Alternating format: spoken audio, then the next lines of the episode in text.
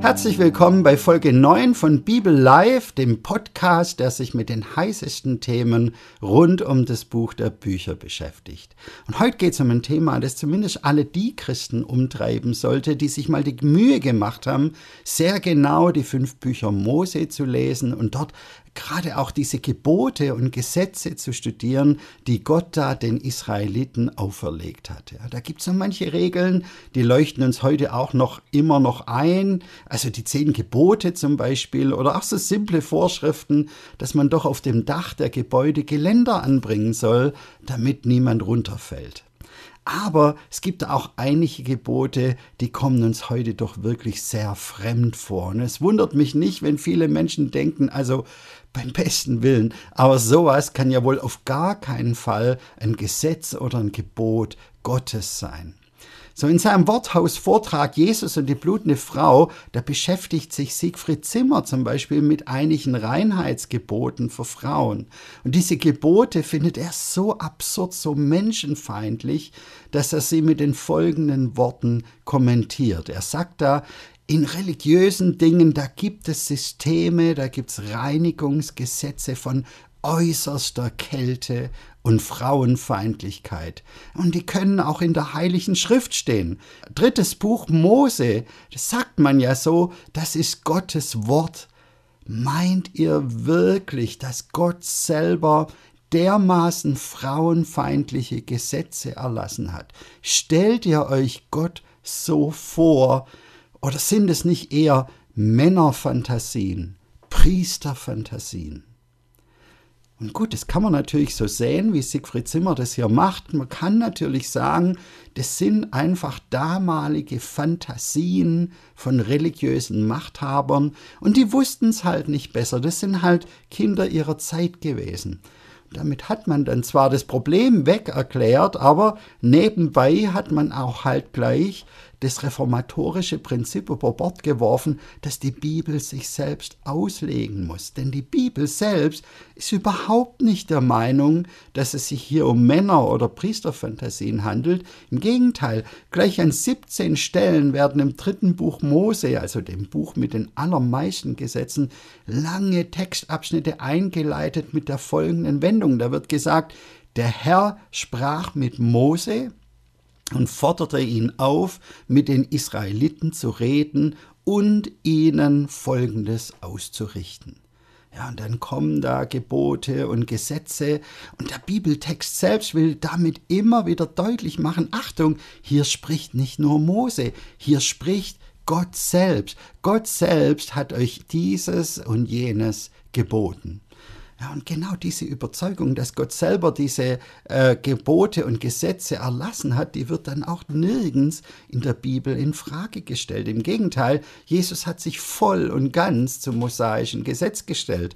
In Matthäus 5, Vers 17 hat Jesus zum Beispiel gesagt, dass er eben nicht gekommen ist, um die Schrift aufzulösen, sondern um sie zu erfüllen. Und in Vers 18 hat er dann ergänzt, ich versichere euch, solange der Himmel und die Erde bestehen, wird selbst die kleinste Einzelheit von Gottes Gesetz gültig bleiben, so lange, bis ihr Zweck erfüllt ist. Und Paulus schreibt in Römer 7, Vers 12, es bleibt dabei, das Gesetz an sich ist heilig und das einzelne Gebot ist heilig, gerecht und gut. Also keine Spur davon, dass man sich von diesen Gesetzen irgendwie distanzieren würde oder dass man gar sagen würde, das waren halt Fantasien von den Leuten damals. Und deshalb ergibt sich für Bibelleser hier jetzt schon eine ganz heiße Frage. Wie gehen wir denn um mit solchen Geboten im mosaischen Gesetz, die uns heute doch sehr unverständlich vorkommen, ja, die, wo wir sogar sagen müssen, also Moment, da können wir jetzt überhaupt nicht mitgehen und können wir uns auch gar nicht vorstellen, dass Gott selber sowas geboten hat. Ich kann in dieser Folge natürlich nicht alle Gesetze in den fünf Büchern Mose behandeln, das sind ja über 600 Stück. Aber ich will beispielhaft einen besonders krassen Fall herausgreifen und mit euch mal genauer anschauen, was da steht und wie man als Christ mit diesem Gebot umgehen kann. Und das Beispiel, das ich herausgreifen will, ist die Forderung der Todesstrafe für rebellische Söhne in 5. Mose 21, die Verse 18 bis 21. Ich lese euch einfach mal vor, was da steht. Mose schreibt, folgender Fall Jemand hat einen aufsässigen und rebellischen Sohn, der lässt sich nichts sagen, weder von seinem Vater noch von seiner Mutter. Sie versuchen es mit Strafen, aber er hört trotzdem nicht auf sie. Dann sollen sein Vater und seine Mutter ihn packen und zu den Ältesten der Stadt bringen. Im Tor des Ortes soll der Fall behandelt werden. Sie sollen zu den Ältesten der Stadt sagen, das ist unser Sohn, er ist aufsässig und rebellisch, nie hört er auf uns, er verschwendet alles und ist ein Säufer. Dann sollen alle Männer der Stadt ihn steinigen und er soll sterben. So sollst du das Böse aus deiner Mitte entfernen. Alle Menschen in Israel sollen davon erfahren, damit sie es sich zu Herzen nehmen. Ja, so steht's da im fünften Mosebuch. Und ich denke, wir brauchen gar nicht drüber zu diskutieren, dass eine derart drakonische Gesetzgebung völlig inakzeptabel ist. Ja, ich weiß nicht, wie du das siehst, aber ich bin persönlich generell ein Gegner der Todesstrafe, weil ich der Meinung bin, dass wir Menschen nicht das Recht haben, einem anderen Menschen das Leben zu nehmen. Aber selbst wenn jemand meinen würde, dass in Extremfällen eine Todesstrafe angemessen sein könnte, so wären wir uns trotzdem bestimmt einig drin, dass so ein Fall eines rebellischen Sohnes ganz sicher nicht dazugehört. Also ein Sohn, der aufmüpfig und verschwenderisch ist, der ein Alkoholproblem hat, der braucht Hilfe und Therapie, aber ganz sicher keinen Henker. Ich denke, da sind wir uns alle vollkommen einig. Tja, aber wie sollen dann Christen mit so einer Stelle umgehen? Und inwiefern können wir so eine Stelle dann als Gottes Wort betrachten? Hat Gott denn wirklich ein so verstörendes Gesetz erlassen? Jetzt höre ich von Seiten der progressiven Theologie immer wieder die Forderung, wir müssen die Bibel doch historisch verstehen, wir dürfen sie nicht eins zu eins als Gottes Wort lesen. Und ich denke dann immer, äh, was ist denn das bitte für ein seltsamer konstruierter Widerspruch? Gerade dieser Gesetzestext zum rebellischen Sohn ist doch ein Musterbeispiel dafür, dass beides gilt. Ja, dieser Text ist gemäß seinem Selbstanspruch eins zu eins Gottes Wort. Gott hat es gesagt. Das ist der Anspruch in den Mosebüchern. Aber natürlich müssen wir zugleich diesen Text auch historisch lesen. Denn Gott hat dieses Gebot ja in eine bestimmte Zeit hineingesprochen. Und wir verstehen Gottes Reden hier nur, wenn wir auch etwas vom historischen Kontext verstehen, in den dieses Wort hineingesprochen wurde. So, aber dann ist natürlich die Frage, welcher historische Kontext kann denn dieses verstörend wirkende Gebot Gottes verständlich machen? So, lass uns da mal kurz ein wenig genauer hinschauen, denn Gott spricht hier tatsächlich in eine Zeit hinein, in der die Familie als die entscheidende soziale Einheit der Gesellschaft gegolten hat. Ja, es gab damals keine Rente, es gab keine Seniorenwohnheime, stattdessen waren die Kinder für die Versorgung der Eltern zuständig und sie waren auch unverzichtbar notwendig. Wenn die Kinder nicht da waren, wenn sie nicht für ihre Eltern gesorgt haben, dann hatten die Eltern im Alter ein existenzielles Problem.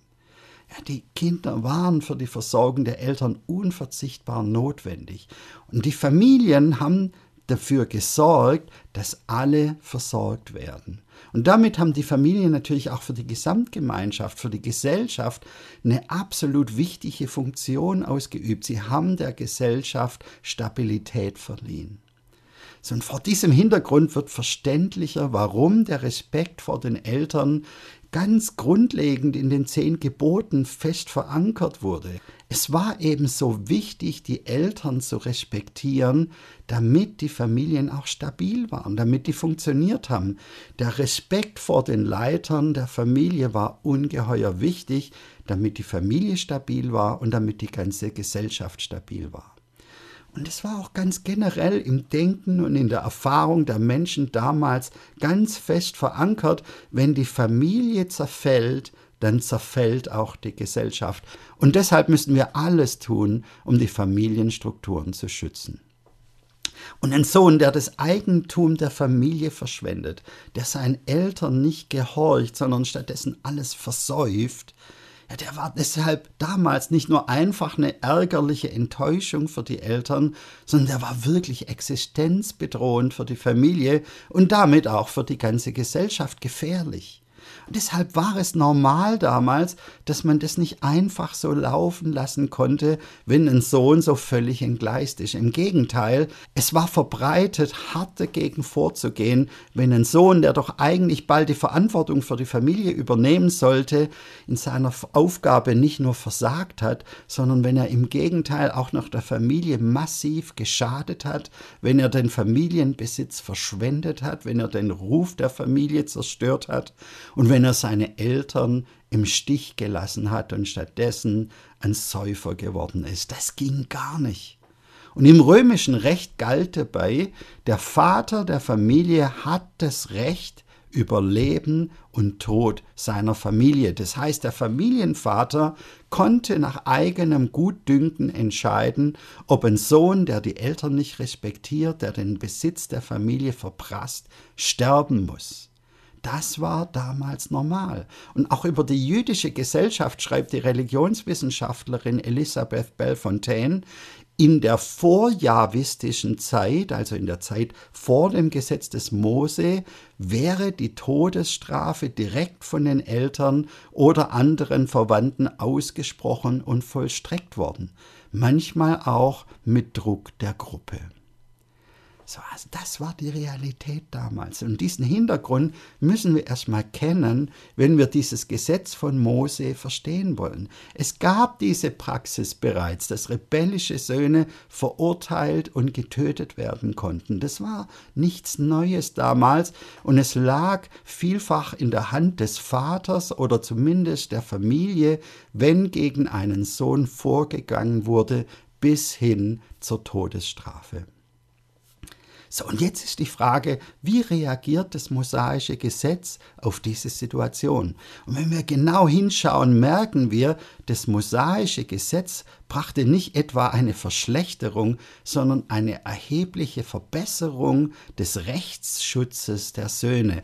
Denn die Möglichkeit der Todesstrafe, die es in der damaligen Gesellschaft ohnehin schon gab, die wird in diesem Gesetz sehr weitgehend reglementiert. Also da wird gesagt, eine Anklage ist überhaupt nur möglich, wenn Vater und Mutter gleichermaßen den Sohn für schuldig halten. Und diese Regelung ist wirklich erstaunlich in einer patriarchalen Gesellschaft. Ja, die Frauen wurden ja damals oft gar nicht als rechtsfähig angesehen, sondern nur die Männer haben entschieden. Aber nicht so bei Mose. Hier konnte nur dann eine Verurteilung stattfinden, wenn die Mutter den Sohn mit anklagt. Ja, und der nächste Punkt ist dann, der Ungehorsam und der fehlende Respekt des Sohnes allein genügt gar nicht. Zusätzlich muss hier ein Lebensstil vorliegen, der den Besitz der Familie verprasst und dazu noch eine Trunksucht, die den Sohn davon abhält, seinen Pflichten nachzukommen. Und dann legt dieses Gebot fest, die Eltern mussten zuvor wirklich alle ihre erzieherischen Möglichkeiten ausgeschöpft haben. Ja, sie mussten zunächst versuchen, ihn mit anderen, mit sanfteren Strafen Strafen zum Umdenken zu bewegen. Und erst wenn das alles nicht gegriffen hat, wenn das alles nichts gebracht hat, dann durfte die Todesstrafe erwogen werden.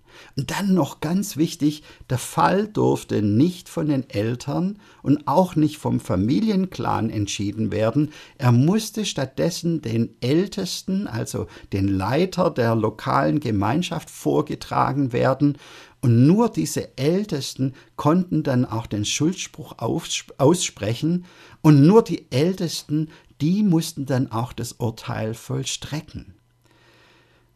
Es ist ganz interessant, mal äh, nachzuforschen, wie im jüdischen Talmud dann dieses, dieses Gebot weiter ausgelegt und konkretisiert wurde. Ähm, das berichten die jüdischen Schriftsteller Gevarjahu und Sichermann. Die schreiben noch einige Details dazu, wie das dann im jüdischen Talmud konkretisiert worden ist. Und da lesen wir, der Junge hat nur wenige Monate Zeit, um das Verbrechen zu begehen. Die Einzelheiten des Vergehens sind genau festgelegt und begrenzt, nämlich Verzehr einer großen Menge Fleisch und Wein in kurzer Zeit. Er muss gewarnt und erneut gewarnt werden. Der Junge kann nur mit Zustimmung beider Elternteile unter Verwendung derselben Worte verurteilt werden. Und schließlich, aber sicher nicht zuletzt, müssen die Ältesten der Stadt ihn verurteilen wodurch den Eltern die letzte Zuständigkeit vollständig entzogen wird. Das war neu. Nicht der Vater verurteilt den Sohn, nicht der Familienclan verurteilt Sohn, sondern die Leiter der Gesamtgesellschaft müssen den Sohn verurteilen. Nur dann kann es zu einer Todesstrafe kommen. Und angesichts dieser zahlreichen Regeln und Auflagen stellt sich jetzt natürlich die Frage, ja, hat es denn dann diesen Fall überhaupt jemals gegeben? Und die Antwort heißt, wir wissen es nicht genau. Wir wissen heute nicht sicher, ob es in der Praxis jemals einen Fall gegeben hat, dass ein Sohn gemäß 5. Mose 21 gesteinigt wurde. Aber ganz sicher ist, diese Regelung hat den Beteiligten so hohe Auflagen auferlegt, dass diese Regelung letztlich zur kompletten Abschaffung der Hinrichtungspraxis rebellischer Söhne geführt hat. Gewarjahu und Sichermann berichten, dass die talmudische Diskussion angesichts dieses Dickichts von Regeln zu dem Schluss kommt, dass dieses Gebot gar nicht praxistauglich ist. Ja, und im babylonischen Talmud gilt dieses Gebot zum rebellischen Sohn deshalb als eines von drei Beispielen von Vorschriften aus der Torah, die niemals waren und niemals sein werden. Das heißt, diese Gesetze stehen zwar in der Torah, also in den fünf Büchern Mose, aber sie kamen und sie kommen nie zur praktischen Anwendung. So war das in den Augen der Juden. Und dazu gehörte nicht nur dieses äh, Gesetz über die Todesstrafe von rebellischen Söhnen, dazu gehörte auch das Gebot von der abtrünnigen Stadt, die verwüstet werden soll, in 5. Mose 13, oder das infizierte Haus, das abgerissen werden soll, in 3. Mose 14. Alle diese Gebote galten als Gesetze, die niemals waren und niemals sein werden. Und weil diese Gesetze eben nie zur Anwendung kamen, glauben Gewajahu und Sichermann, dass diese Gesetze entgegen der üblichen Auslegung gar nicht dazu gedacht waren, die potenziellen Sünder, also den Sohn oder die Stadtbewohner oder den Hausbesitzer, abzuschrecken, sondern vielmehr waren diese Gesetze dazu da, die Ausübung potenziell großer Ungerechtigkeit zu zügeln. Den rachsüchtigen Vater, die wütende Mehrheit und den korrupten Priester, solche Kräfte sollten mit diesen Gesetzen eingedämmt werden. Und Gewajahu und Sichermann schreiben, in jedem dieser Fälle greift die Torah eine wahrscheinlich vorherrschende soziale Praxis auf und wendet sie von der Praxis zur Theorie. Das heißt, nach Einführung dieser Regelungen waren die Auflagen so schwierig und unüberwindbar geworden, dass die soziale Praxis sich völlig umgedreht hat. Und zwar schon bald in einem Ausmaß, dass das Gebot in der Praxis gar nie mehr zur Anwendung kam. So, das führt natürlich zu der Frage, warum stehen dann in der Bibel Vorschriften, die gar nicht praxistauglich sind? Ja, warum sagt Gott nicht ganz einfach, Söhne dürfen nicht umgebracht werden unter keinen Umständen? Punkt. Ja, könnte man sich ja auch vorstellen. Warum hat Gott das so gemacht? Und Jesus selbst gibt uns zu dieser Frage einen ganz entscheidenden Hinweis. In Matthäus 19 spricht Jesus über das Thema Ehescheidung. Und da macht er klar, dass gemäß Gottes Plan Mann und Frau eine Einheit bilden sollen, die niemals durch Scheidung aufgelöst werden soll. Und deshalb fragen ihn dann die Pharisäer zu Recht, ja Moment, warum hat denn dann Mose erlaubt, dass ein Mann seiner Frau eine Scheidungsurkunde ausstellen soll, damit er sie wegschicken kann. Und Jesus hat etwas Bemerkenswertes geantwortet. Er hat gesagt, weil ihr euer Herz gegen Gott verschlossen habt, nur deshalb hat euch Mose erlaubt, eure Frauen wegzuschicken. Doch ursprünglich war das nicht so. So steht es in Matthäus 19, Vers 8. Und das ist wirklich bemerkenswert, was Jesus hier sagt. Er sagt, der Plan war eigentlich, Mann und Frau sollen sich überhaupt nicht scheiden lassen. Aber ihr Menschen habt euch so weit von Gottes Plan entfernt, dass Gott zuerst mal wenigstens eine kleine Verbesserung bringen musste. Ja, und tatsächlich hat die mosaische Regelung zur Scheidungsurkunde den Frauen eine enorme Verbesserung gebracht, denn die Scheidungsurkunde war die Grundlage dafür, dass diese Frau wieder heiraten konnte und damit eine Chance hatte, im Alter versorgt zu sein. Also es war wirklich gut für die Frauen, eine echte Verbesserung und trotzdem macht Jesus deutlich, diese Regelung war eher ein Notgesetz, das Rücksicht nimmt auf den tiefen Fall des menschlichen Herzens und auf die tiefe Verstrickung der menschlichen Gesellschaft, anstatt dass Gott den Menschen Regelungen auferlegt, die für sie völlig unverständlich und damit eine große Überforderung gewesen wären, holt Gott die Menschen da ab, wo sie stehen und versucht, die Verhältnisse schrittweise zu verbessern. Und genau dieses Prinzip lässt sich auch im Gebot über den rebellischen Sohn erkennen. Gott holt die Menschen da ab, wo sie stehen. Es ist leider üblich, dass Söhne getötet werden, wenn sie der Familie schaden. Und Gott sagt nicht einfach, lass es sein, sondern er sagt, wenn ihr das tut, dann müsst ihr jede Menge Regeln einhalten. Und damit sorgt Gott für einen derart verbesserten Rechtsschutz der Söhne, dass er damit letztlich für eine Abschaffung einer schlimmen Willkürpraxis gegenüber den Kindern gesorgt hat.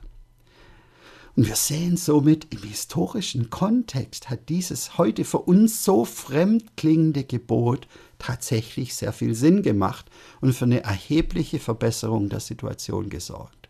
Aber vielleicht fragst du dich jetzt, hm, wenn das nur für die Leute damals war, warum soll ich mich dann heute noch dafür interessieren? Warum soll ich heute noch die Mosebücher lesen? So lass mich dir am Ende auch dazu noch was sagen.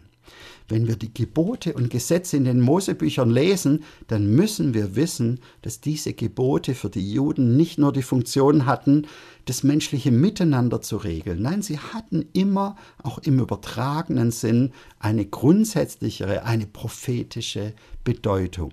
Ja, so hat es auch Paulus gesehen. In 1. Korinther 9, Vers 9 zitiert Paulus zum Beispiel das folgende Gebot aus 5. Mose 25, Vers 4. Da steht, im Gesetz des Mose steht nämlich, du sollst einem Ochsen beim Dreschen nicht das Maul zubinden. Ja, und dann beschäftigt sich Paulus damit, was dieses Gebot bedeutet. Und er macht deutlich, aus seiner Sicht geht es hier nicht wirklich um Tierschutz. Wörtlich schreibt er, ja, geht es Gott dabei etwa um die Ochsen? Das konnte er sich offenbar nicht vorstellen, aber im übertragenen Sinn macht das Gesetz für Paulus dann doch sehr viel Sinn. Paulus sagt, in Wahrheit geht es hier um Menschen, die sich fürs Reich Gottes einsetzen. Und Gott ist es wichtig, dass solche Menschen dafür dann auch entlohnt werden sollen. Ja, das war aus der Sicht des Paulus hier gemeint. Es war für ihn also angemessen, hinter solchen Gesetzen eine tiefere Bedeutung zu vermuten, die sich uns erst dann erschließt, wenn wir das Gebot im übertragenen Sinn verstehen. So, aber was könnte denn jetzt der tiefere Sinn der Todesstrafe für den rebellischen Sohn sein? Die Antwort ist eigentlich ziemlich naheliegend. Die Bibel macht ja immer wieder deutlich, dass Gott sein Volk Israel wie einen Sohn betrachtet hat. Das lesen wir zum Beispiel in 2. Mose 4, Vers 22. Da steht, so spricht der Herr, Israel ist wie mein erstgeborener Sohn. Aber Israel war eben ein rebellischer Sohn, der sich der göttlichen Erziehung immer wieder widersetzt hat. Ja, das beklagt Gott selbst ganz ausdrücklich in Hosea 11. Da lesen wir, als Israel jung war, gewann ich es lieb. Aus Ägypten rief ich sie wie ein Vater seinen Sohn.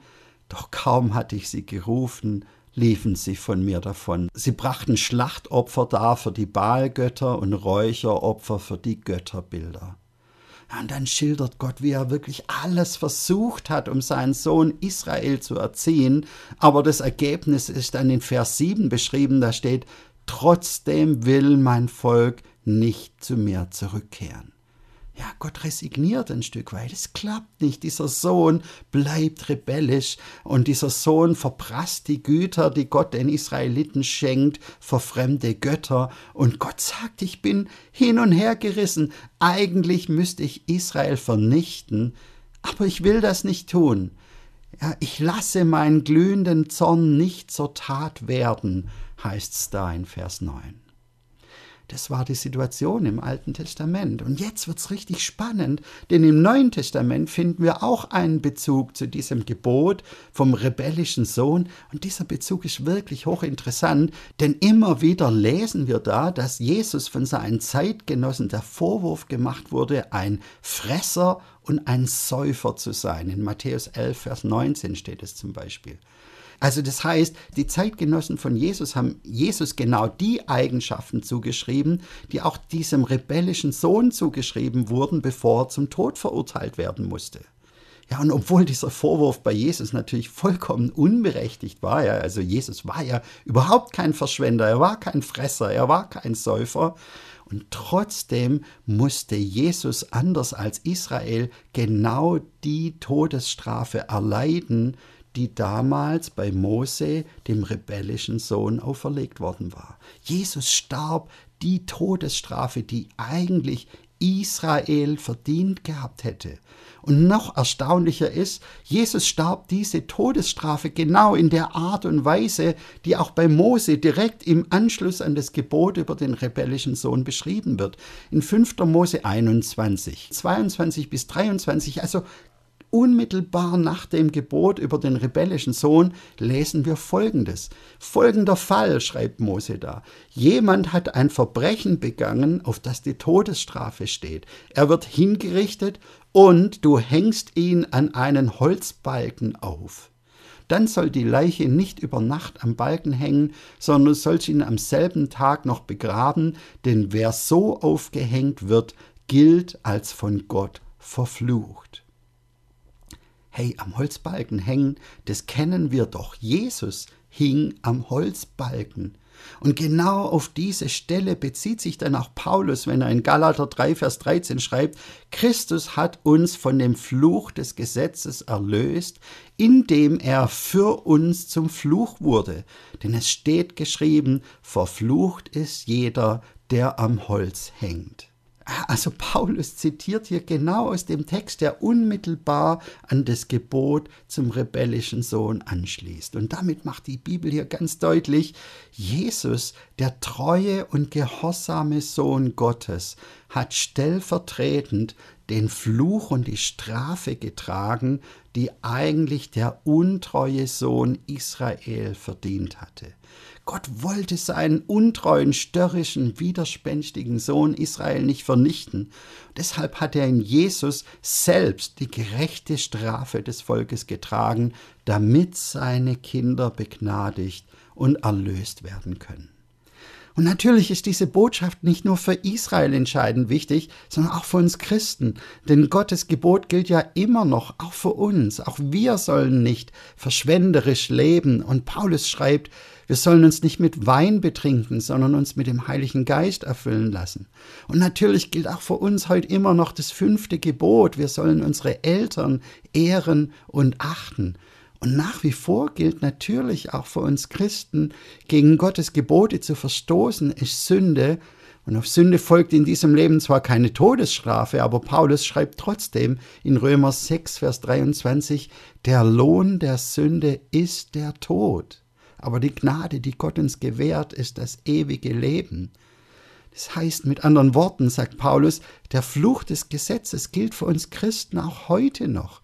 Der Verstoß gegen Gottes Gebot kostet uns zwar hier auf der Erde nicht das Leben, aber wenn wir die Bibel ernst nehmen, dann passiert etwas viel Schlimmeres, denn die Bibel sagt sehr deutlich, der Verstoß gegen Gottes Gebot kostet uns das ewige Leben. Ja, und ich weiß ja nicht, wie es dir geht, aber wenn ich auf mich und auf mein Leben schaue, ja, dann kann ich ehrlich gesagt nicht wirklich sagen, dass ich immer ein treuer Sohn Gottes war. Im Gegenteil, wie oft habe ich schon meine Gaben und meine Talente, meine Zeit, meine Kraft, mein Geld für irgendwelchen Mist verschwendet? Wie oft habe ich Gott nicht gehorcht? Wie oft habe ich gegen seine Gebote verstoßen? Wie oft bin ich vor ihm davongelaufen? Wie viele Dinge gibt es in meinem Leben, bei denen ich nicht so lebe, wie Gott es von mir möchte? Wie oft war ich schon ein wahrlich verschwenderischer, ein rebellischer Sohn Gottes. Und wie gut ist es da, dass Jesus an meiner Stelle den Fluch des Gesetzes getragen hat, dass er, der treue und gehorsame Sohn Gottes, den Tod des rebellischen Sohnes am Kreuz gestorben ist, den ich verdient hätte und er nicht. Wie gut, dass er am Holz gehangen hat und damit für mich und für uns alle zum Fluch wurde, damit wir leben können. Wie gut, dass wir, die wir wirklich so oft verschwenderisch und rebellisch sind, durch seinen Tod dem gerechten Urteil entgehen und trotz unseres Versagens leben dürfen, ewig leben dürfen. Wie gut.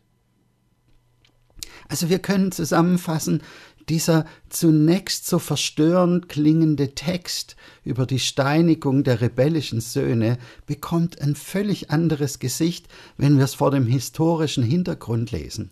Denn dann merken wir, in Wahrheit handelte es sich hier um eine derart massive Verbesserung des Rechtsschutzes von Söhnen gegenüber ihren Vätern, dass dieses Gebot in der Praxis dazu geführt hat, dass die Tötung von rebellischen Söhnen vollkommen ausgerottet wurde.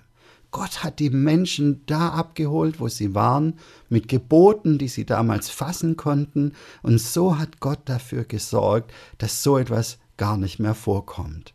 Und darüber hinaus hat dieses Gebot einen enormen, bleibenden Wert für uns, weil es ein großes Gleichnis ist für das Drama, das sich zwischen Gott und den Menschen abspielt.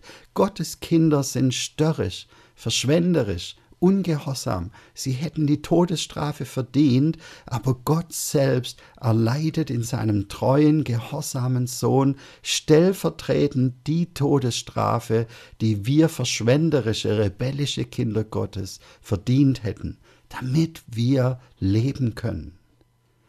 Und das Unglaubliche ist, auch bei einer so dunkel erscheinenden Stelle stoßen wir am Ende auf das Evangelium.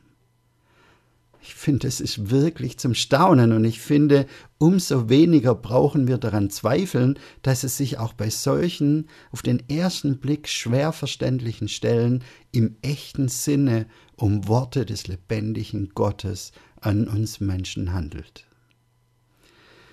Ich hoffe, ich konnte dir auch heute wieder ein wenig weiterhelfen, die Bibel zu verstehen und der Wahrheit der Bibel zu vertrauen. So, wenn das so ist, dann empfehle doch diesen Podcast weiter und sei wieder dabei bei der nächsten Folge von Bibel Live.